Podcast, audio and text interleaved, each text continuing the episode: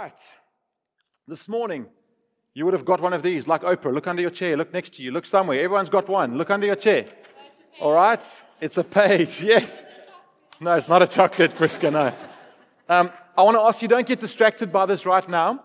So in about 10 minutes, I'm going to give you a chance while we sit here together to read it. All right? We're going to read it now this morning, but I just wanted to encourage you not to get too involved with it right now. I want you to listen rather, and I will give you a space just now. So let me quickly start us off by saying that we're in the middle of a DNA series, if you're just joining us. What that means, we've stolen, obviously, DNA. It's not an original word. I wish it was. But what it means is who we are, what we believe, what makes us tick. What is One Hope community? There's lots of churches you could join, lots of good churches you could join. And so we're saying, this is what we believe. This is what's unique to us. And here's what I said in the very first sermon. At the end, we want as much clarity in people's minds as to whether or not One Hope is where them and their family should put down community roots. That's our stated goal. So we're trying to be explicit. We're trying to be clear. And here's what we're going to do for the next 7 weeks, including today, which will end us up in the first week of December, right? So here's a quick run through. The first thing which I'm speaking on today is that we want to believe together. What is it that we believe? So we're going to speak specifically into some of these things. The second week, we're going to speak about serving together, the call of Christ to lay our lives down, to serve one another. Part of being community is a huge thing. Then we're taking a break on the 3rd of November. Those of you who've been for a while, this is a familiar thing on our calendar. Thanksgiving Sunday is the Sunday where you get to preach. All right, so what that means is that I don't preach at all. None of our other preachers preach. We open up the microphone. It's a risky strategy, we know.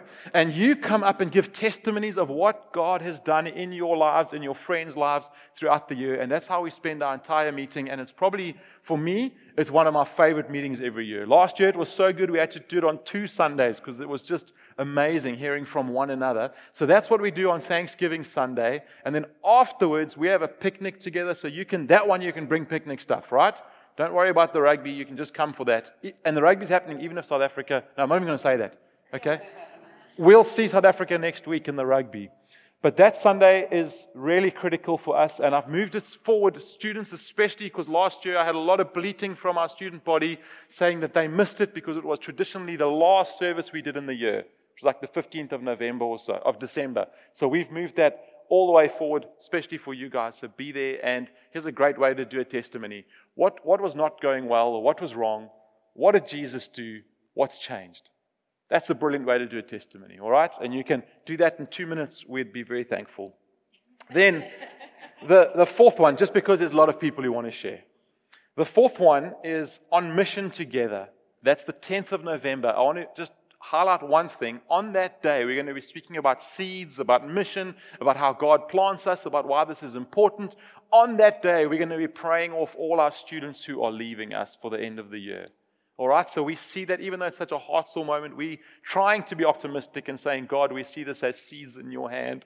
Send them, plant them. This is part of our organic missions is as we send our students out. Then we're going to speak about doing life together. What does it mean to be a community? What are our rhythms? What does that look like? Very practical.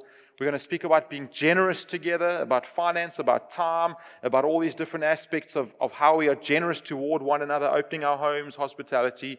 And then we'll finish off with leading together. All right. Hopefully, somewhere on that list, stuff that you've been thinking, I wonder if I should join this church. I wonder why I joined this church. I wonder what's important to this church. Hopefully, somewhere under those categories, it will fall. Otherwise, we're open for coffees and whatever else to help you around whatever it is you need to know. So let's talk about believing together. And I want to speak about 2 phrases that we've been using. This is already, I think, the 6th week we've been speaking about our DNA. So there's 2 phrases we've been using, or 2 ideas. One of them is that there's this idea that there's these incredibly important things which we're calling blood issues. They're the blood issues. Then there's other things which are not as important, but they're still very important, and those we call pen. And then there's this idea of pencil, which are issues which we don't think are as critical. So I just want to be extremely clear and articulate this morning what it is we mean by that, because I've heard some confusion from different people, not quite sure what we mean. And then we've been using a 2nd phrase, which is this. In the essentials, you should know this by now, in the essentials, unity. In the non-essentials, no, liberty. And in all else, there we go. In all else, love, charity, or grace. And this is one of the old Moravian sayings, and it's very helpful. So I want to just clearly articulate what it is we mean when we use these phrases. So blood means this: it's essential to salvation and the true gospel. Those are the issues we are calling blood issues, essential to the salvation, and the true gospel. In other words, if you do not believe these truths, we do not believe that you follow Christ in the way that Scripture lays out. So it's not something we can differ on, right? And that, when we, now to use the Moravian saying, when we say in the essentials unity, those are the essentials we are talking about. These essentials, we have to be agreed. Blood issues. Our scripture around that is Galatians 1, verse 6 to 9. Paul writing to the Galatians, and he says, I am astonished that you are so quickly deserting him who called you in the grace of Christ and are turning to a different gospel. Not that there is another one, but there are some who trouble you and want to distort the gospel of Christ. And then I love this. But even if we, the great apostle Paul, but even if we or an angel from heaven should preach to you a gospel contrary to the one we preach to you, let him be accursed. This is a serious issue. As we have said before, so now I say again, if anyone is preaching to you a gospel contrary to the one you received, let him be accursed. So these are for us the blood issues, the salvation issues, the issues we're going to die on a hill over, that we're going to fight you over, and we're going to ask you to leave our church over. These are the ones, right? Then we come to pen issues. Now, we need to be very clear. I'm being extremely careful with my words this morning. Then we come to pen issues. We believe that these are not essential to salvation. In other words, if other Christians who hold the same blood issues as us, hold different pen issues, we are going to be in the same heaven, worshiping the same Jesus, standing together. Pen issues. Right? But while we hold an attitude of liberty, we must make it clear that these positions are key to One Hope. They're extremely important to our understanding of the Word of God and to the way that we practice what we practice. We do believe that a wrong understanding of the pen issues have substantial effect in people's lives. Let me give you a couple of examples. We believe that it leaves people anemic in their walk with God. So we believe one of our pen issues, which we'll get to just now, is a correct understanding of the Holy Spirit and of the gifts of the Holy Spirit and how He works in the church. If you don't believe what we believe, so a lot of beliefs in there, we believe that that leaves you anemic. It means that you're not able to function in all of what God wants you to function in. That's our position. It leaves you pastorally vulnerable. So I think of a conversation I had with a man who was of the sincere belief that his father, who was in a wheelchair, had died because him, the son, didn't have enough faith to raise his father from the wheelchair and from the illness. All right? Now, what does that come from? That comes from a doctrine where we believe something incorrect, which then leads to a pastoral vulnerability in our lives. It leaves us very vulnerable. All right? That's why belief matters. And it leaves us blind to some of the aspects of God. So I don't want to spend much time on this. I just want to get a lot of... Is this clear? Is this helpful? Okay, just so that you understand what we mean when we say a blood issue. We got it. Salvation issues. A pen issue. Non-salvational, but still very important, having a lot of practical outworkings. We could do a lot of examples there. 2 Timothy 3 would be the text that we'd appeal to here. There's many others we could go to. But verse 16, very famous text.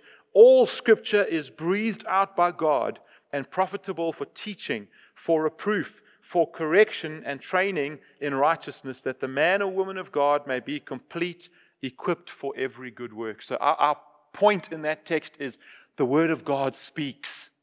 The Word of God is meant to be useful for training. It's practical. It's meant to outwork its way into our lives. So if I was going to then compare this pen to the Moravian phrase, it would be non-salvation essentials equal liberty.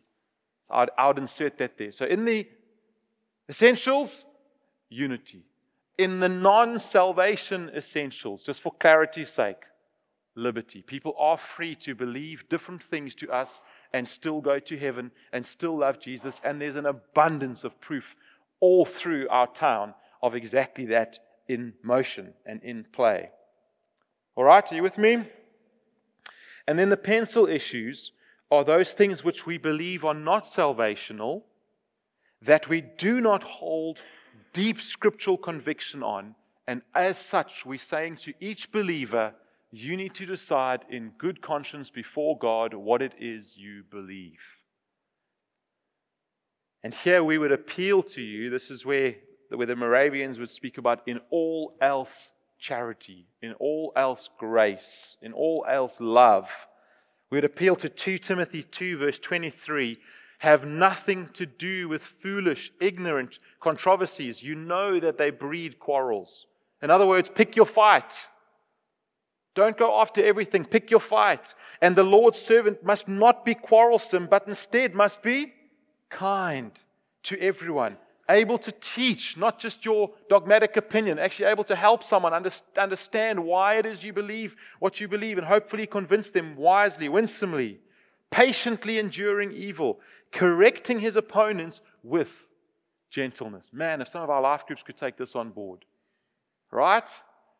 This would be so helpful. Or Romans 14 verse 17 says, for the kingdom of God is not a matter of eating and drinking, but of righteousness and peace and joy in the Holy Spirit. In other words, let the main things be the main things.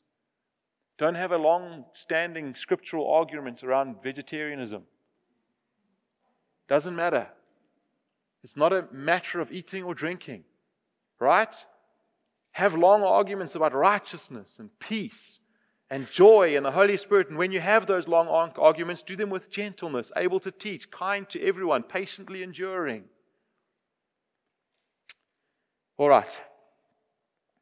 Hopefully that lays a clear foundation. I've just heard different people have communicated to me some confusion around how we're using those phrases, and I just thought, let me just wrap it up and hopefully with a little bit of a bow and just say, that's what we're trying to say, that's what we're trying to do, that's the clarity we're going after. But what we're preaching on in this series is DNA, a should you join this church series. It's a very practical series. It should be very practical, and it should answer very practical questions like, what happens if I differ with you?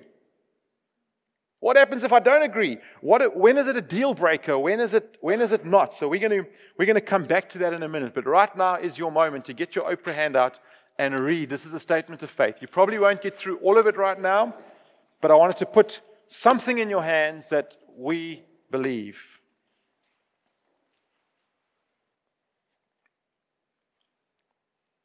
Have you made a good start? There's a lot of scripture, so if you didn't have any plans for your quiet time for the next few weeks, you could use this. It would be helpful. I want to pray. Can I stop it there? Is that all right? This is for you, so you can take it away. You've got lots of time. I just wanted to give us a little bit of time to get a sense of it. I am so acutely aware as I speak this morning of how easy it is to come across as judgmental, how easy it is to come across as arrogant, how easy it is to make it seem like this is the in crowd, this is the out crowd, you're excluded, you're in. That's not my heart. It's not our heart as elders at all. And so I just want to pray and ask that the Spirit of God would hover over us as we speak and as we think through these things together, because it's this tricky line of trying to be as clear as we can and bringing clarity in a world which is awash with relativity and all of this. And we need to bring clarity and say, no, this is what we believe, and this is what we humbly hold Scripture to say without being arrogant and without being judgmental. So, Father, that's, as you've seen through generations of church history, an incredible, tricky line to toe.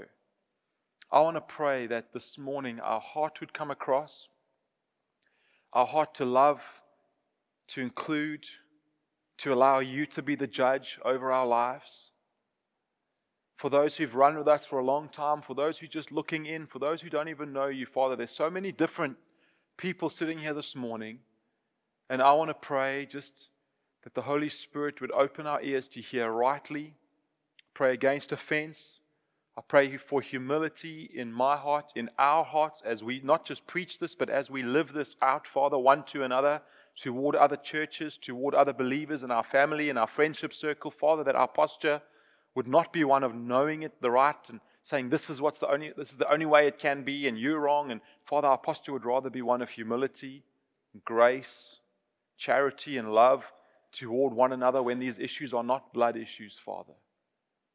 And even when they are blood issues, Lord, salvation issues, would we be gracious, kind, thoughtful, winsome, hoping in prayer to win some to your name rather than being bombastic and proud.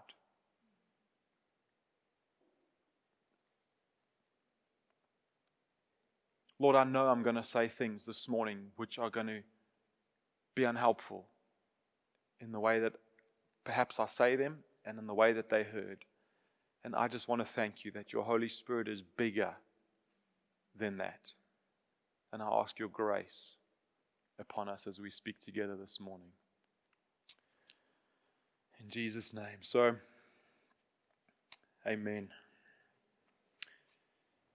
So I want to, as I've been promising, I want to speak practically through how this outworks in a community. So how does blood, pen, pencil, or essentials, non-essentials, all else, how does this work its way out in a community? So we're going to actually speak to specific examples in a little bit more holistic way. And then just for the sake of time, we can't do that to all our pen issues. So we're then going to just do a few quick pen issues in a more compact way, if that makes sense. So the first one I would just like to speak to briefly as an example. This is kind of an introduction onto how we use blood, pen, and pencil. I'll use the issue of creation. How did God create the world? Right? Anyone want to come and preach? It's easy, right? So here's the blood issue for us. If we had to say, what is the blood issue around creation? This is the blood issue that God is uncreated and eternal. That God created the heavens and the earth through his spoken word from nothing, and that he sustains it in an ongoing way. All of creation is sustained ongoingly by a mighty and powerful God. That's our blood. Now the next part now when we get to pen is where it begins to get very tricky.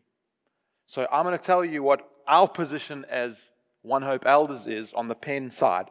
We don't hold a specific pen view on the mechanisms or the mechanics of how God created the world. And that's okay for us.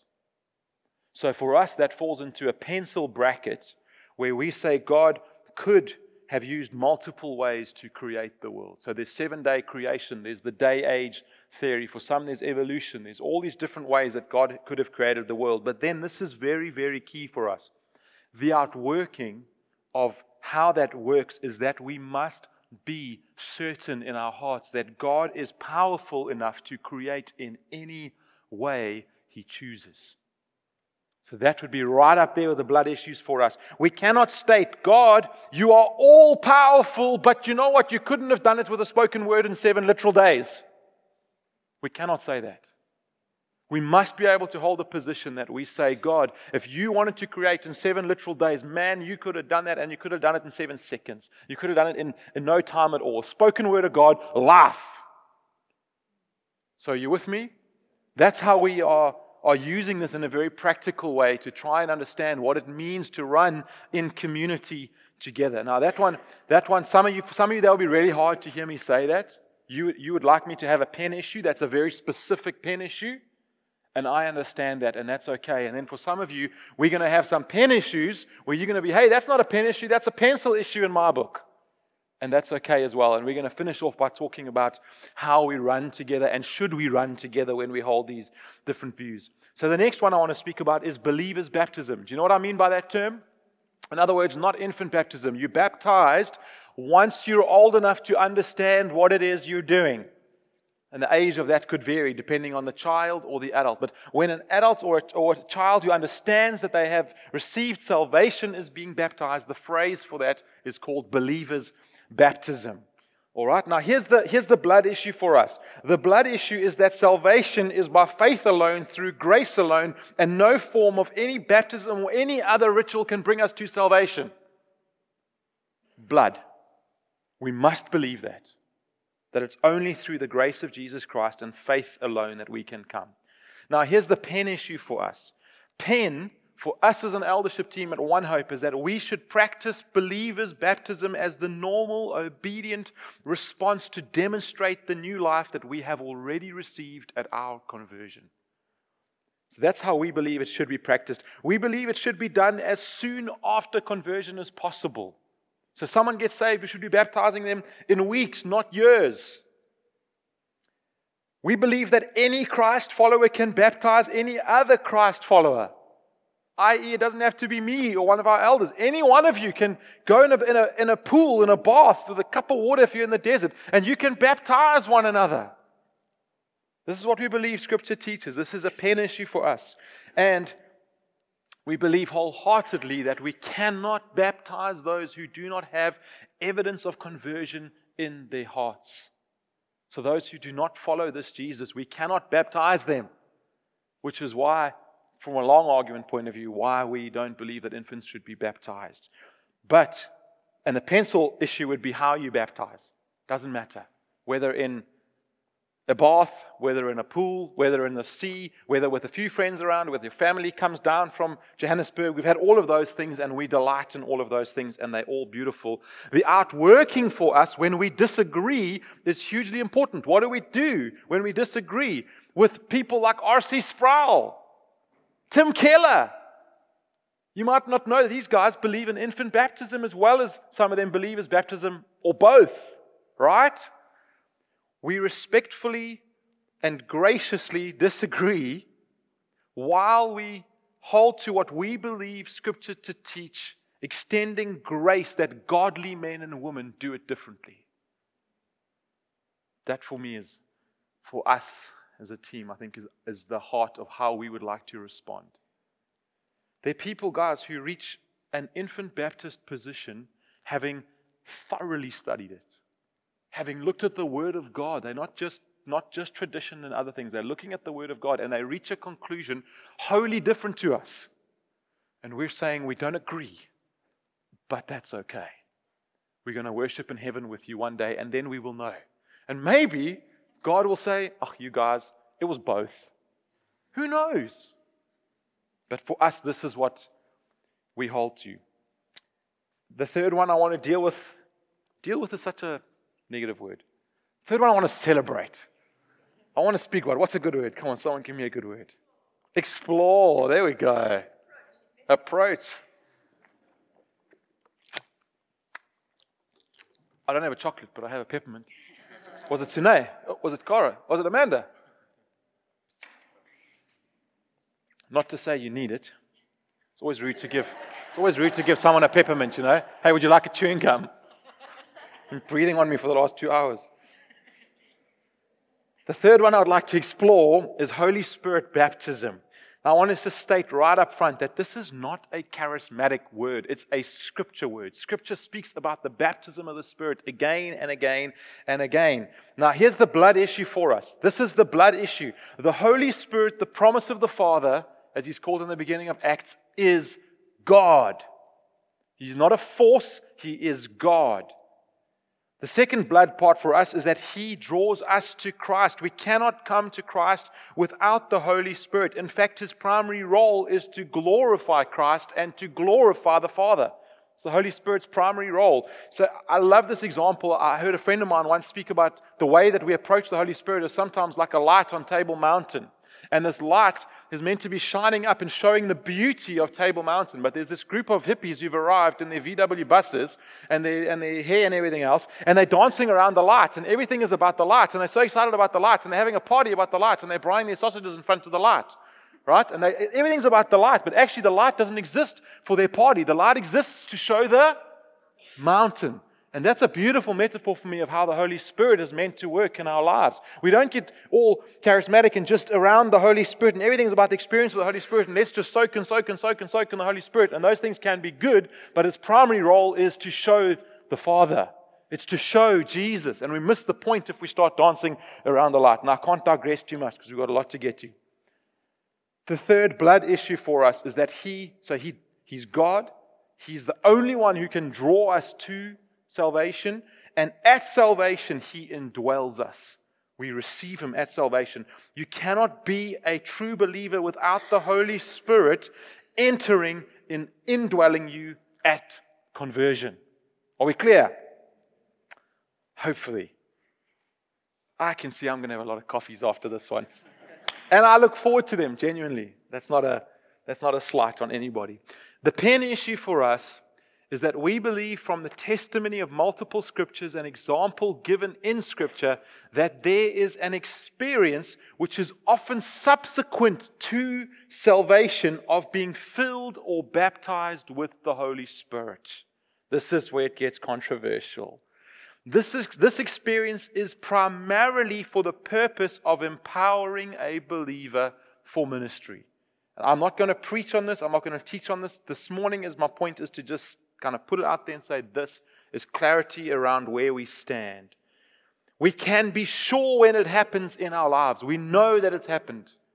So Paul in Acts 18:19, when he asks them, he says, did you receive the Holy Spirit? It makes no sense to us that he could ask that question if they didn't know. How could you ask, did you receive something? Did you go somewhere when you went there? You got to know if you went there. And there's a whole other sermon off the back of that, which at some point we need to get to. But it's not like crossing the equator where, for us, where you're not sure whether it happened or not. You just find out one day you're in a different country. The second pen issue for us is that we believe that the gifts of the Spirit are for every believer today. And in tension with that, we believe that we should not use them as a criteria of someone's spirituality. I think that's where so much angst has come in around this, where we start to grade the gifts. And what gift do you have? And what do you have? And yours is more important. And you're a real Christian. And you're not a Christian. There comes this first and second rate Christianity. Man, we are so against that. So we believe that the gifts are for every believer. The Holy Spirit is for every believer. But it's not some criteria of your super spirituality. Thirdly, a pen issue. We believe that they must be used appropriately, as laid out in Scripture. You can go and read Corinthians 12, 13, 14. That whole 3 chapters is around how the gifts of the Spirit and the Holy Spirit ought to be used in Scripture. And the fourth one, some of you can hopefully breathe a sigh of relief over this. I think this has done so much damage in this understanding of the Holy Spirit, is that we do not believe that tongues is the primary or only or have to have evidence of the Holy Spirit filling somebody. I've been in so many scenarios where it's just like, just open your mouth and speak, blah, blah, blah, blah, blah, blah, blah, blah, blah, blah, blah. It's manipulation. It's not the Holy Spirit coming upon you. I don't subscribe to it. We don't subscribe to it. I don't think it's of God, and it's not right. And it cheapens it, because then people have this experience they think is the Holy Spirit, but it's not the Holy Spirit, and so they don't then push on for more. They're not hungry for more. Blah, blah, blah, blah, blah, blah, blah, blah. And that's not to say that the genuine gift of tongues, we completely believe in that. Completely. I hope you're hearing what I'm saying and not what I'm not saying. The pencil side of this, very quiet today. The pencil side of this is that it can happen any way the Holy Spirit chooses. I think we get so hung up on how and why and what happened to him and why didn't that happen to me and how come he's crying and he's not. Man, the Holy Spirit is big. He's creative. He can do it like he wants. And the test is fruit.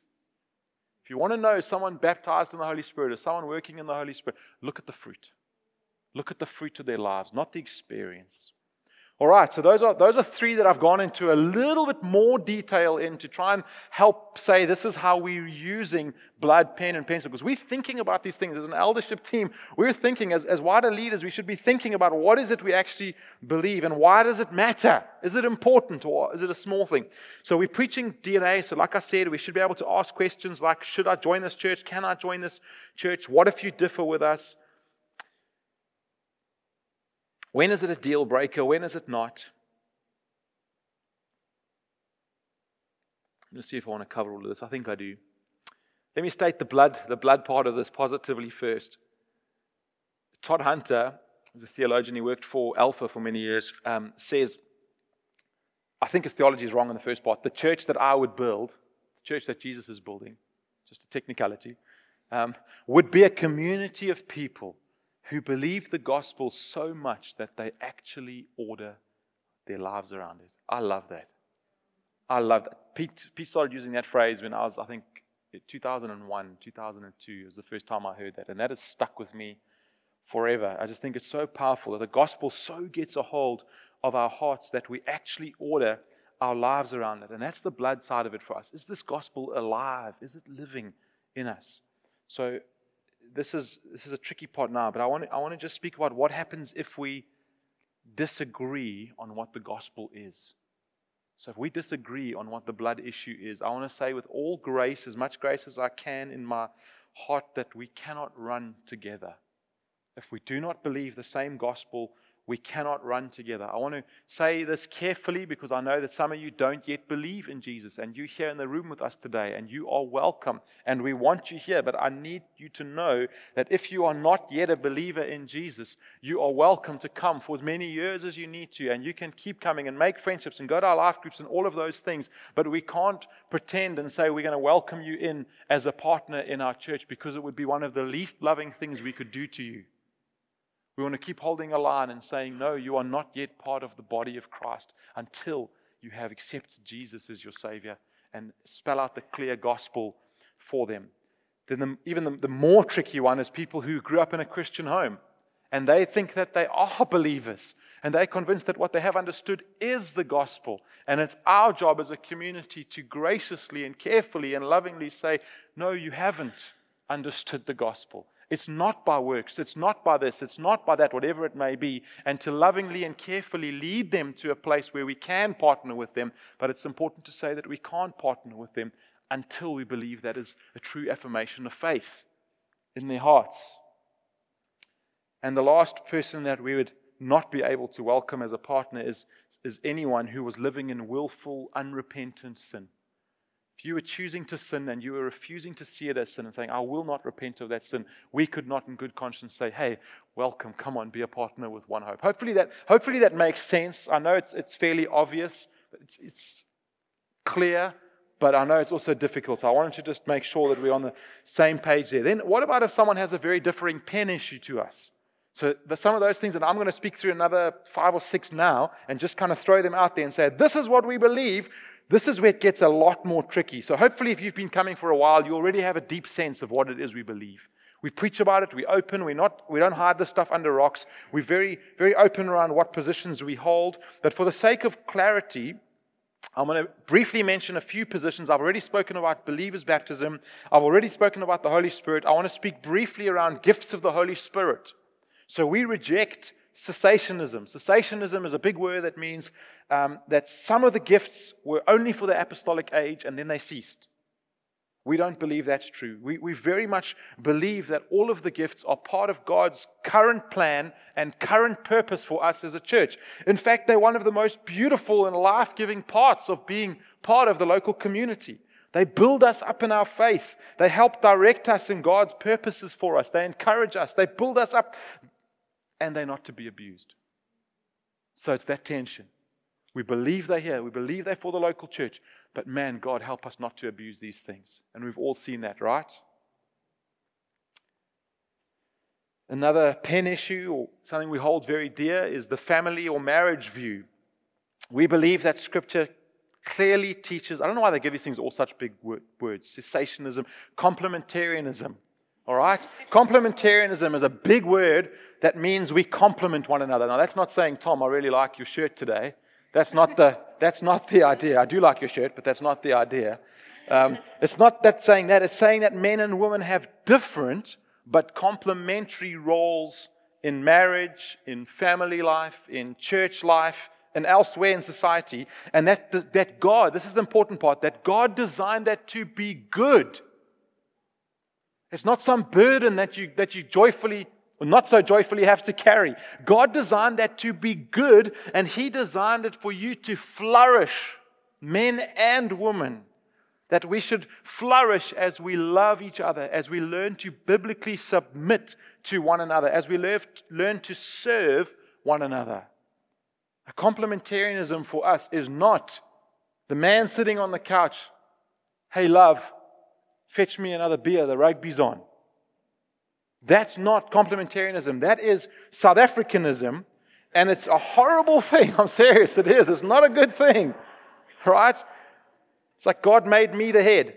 I think specifically in our culture, in our context, I think we have an overdeveloped and ungodly and completely unscriptural view of submission. The way that Scripture teaches submission is costly and it's difficult to do and it's laying your life down. And we've taken that and somehow in our culture it's really been mangled. And so there's this overdeveloped view on submission, and then I think there's an underdeveloped view of what serving one another looks like. Scripture says we serve one another as Christ served the church. If you go and do a study on that, there is no way that you reach the conclusions around submission that many men, particularly in this culture, would put forward as biblical. All right? Male headship means I lay my life down for you, for my family. So complementarianism, equal in value, no difference in value, but different in roles. That God has created us to complement one another, not to just be the same. That's what we believe. That leads into women in leadership. Let me state right up front, we love women leading. We love it. We believe it's a godly thing. We believe God created women to lead in multiple forums, in business, in all sorts of different places, including the local church. This is our belief as elders. Every avenue of church leadership is open to them, including preaching under the headship of the eldership.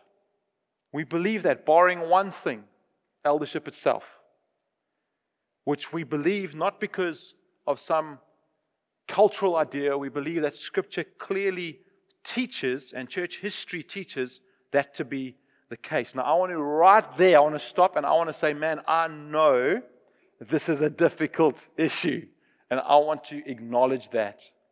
I am not in any way saying that this is a simple, just read the Bible and it'll be obvious to you. This is a complicated issue and I want to acknowledge that. But I want to also say that as a team, as we grapple with this and including our wives have been on some of these conversations, in good conscience, we believe that this is just not a position that we can take from Scripture. And so as leaders, I want to ask you, what would you have us do? Surely, the thing that we need to do is to say, God, in good conscience, we need to lead people according to what we see in your word. That's the safest place for you as a congregation. We cannot bend to culture without scriptural conviction. Not to say that if you believe from Scripture something different, that it's wrong. That's our position on this. We do not believe that. A great starting point with this one, can I encourage you here? I don't want this to be a heavy. I want to encourage you that a great starting point is to remember that if it is God's explicit instruction, it's for your good. It's to bring life. It's not to suppress you. It's meant to bring joy and freedom, not suppression. And I want to finish that one about women leadership up by saying, it's okay to bring your questions here. It's a safe place. It's a big issue. We want it to be safe. We want you to have space to be able to talk about these things. And it goes so beautifully with complementarianism, equal in value, different in role, and that follows through in the church. Hopefully this is making sense. I think I have one more, two more. Same-sex relationships. Immediately, I want to distinguish between same-sex attraction and same-sex relationships. And I want to state categorically that any temptation is not sin in and of itself. If you are same-sex attracted and struggling with that, you are not in sin for having been tempted. Scripture says that Jesus was tempted in every way and yet was without sin. So that is really important right off the bat. Any temptation is not sin, but what we do believe is a massive pen issue for us is that what is an appropriate expression of human sexuality? It's our belief that God's idea for human sexuality is that it be expressed only within the bounds of a monogamous heterosexual marriage covenant. That's our view, which we believe is very clear in Scripture. The last one that I'm going to speak on in this pen section is the prosperity gospel. I'm hearing that as I'm going through, gasp. Now you can see why I was sick last week. Here's a question. Does God make some people healthy and wealthy? Absolutely. Can it be a blessing from God to be healthy and wealthy? Absolutely. If you are not healthy or wealthy, is this evidence of sin in your life or a lack of faith? Absolutely not.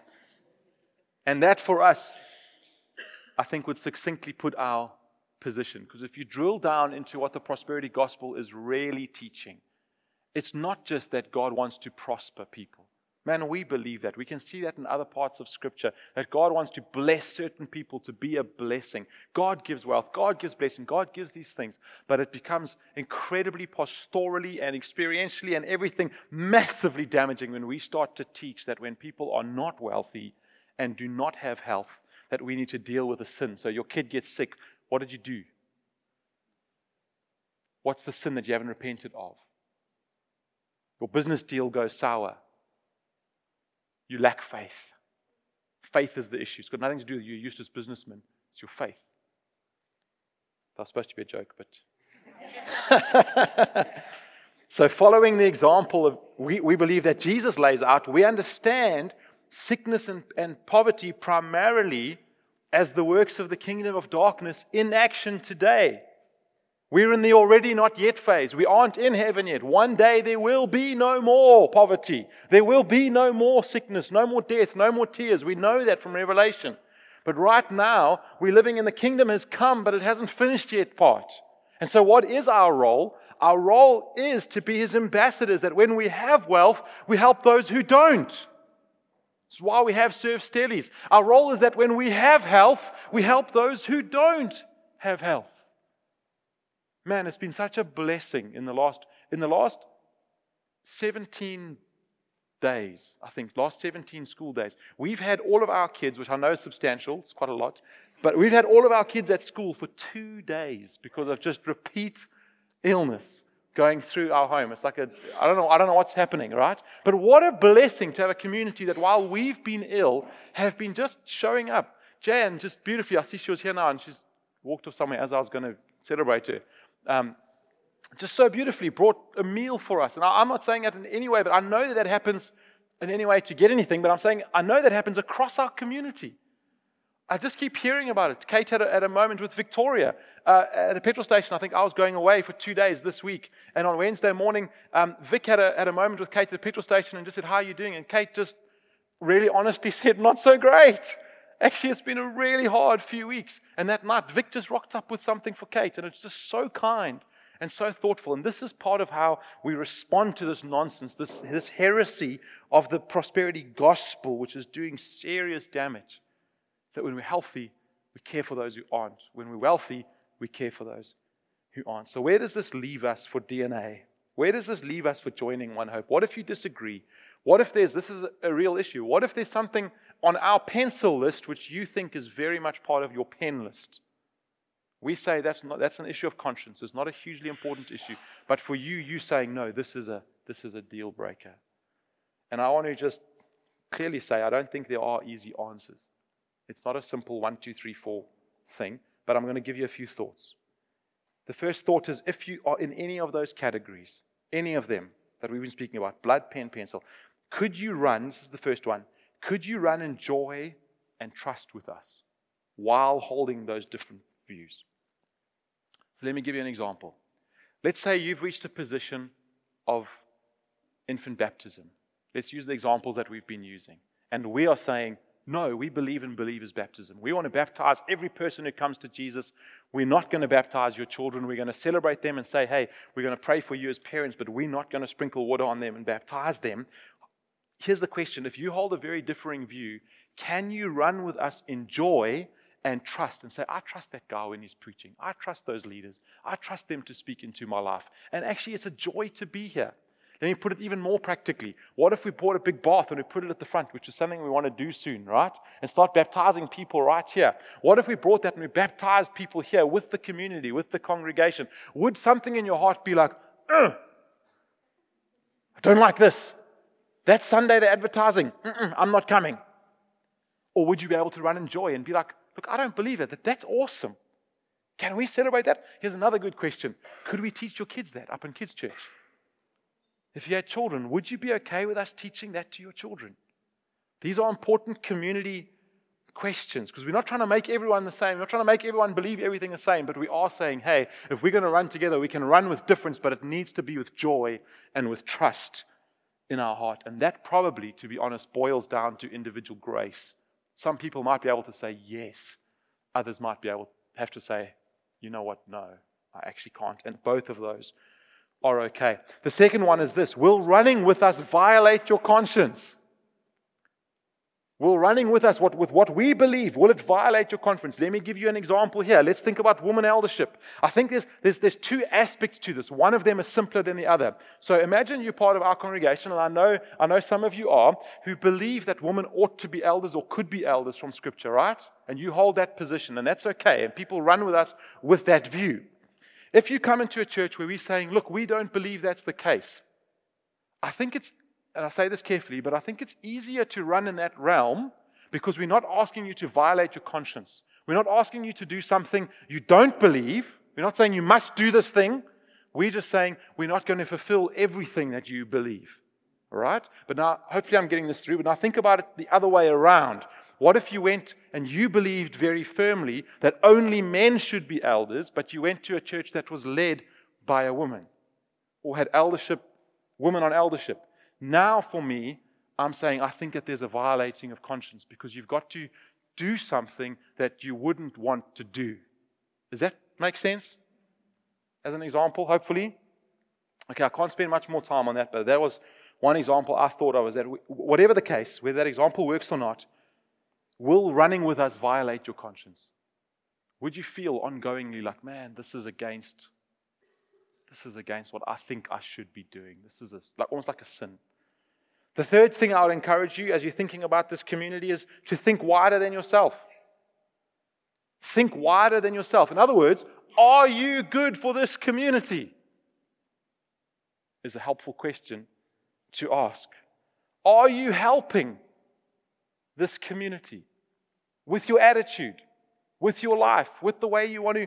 Are you going to life group and trying to lead everyone down the route that you believe when you know that the elders in the church are saying, no, this is what we believe? I don't think that's a helpful thing to do. I don't think that confusion is good for the community. I'm not saying we can't differ on certain things, but I'm saying if there's vast differences in what we believe, I need to ask you, think wider than yourself. Confusion and controversy is not a blessing.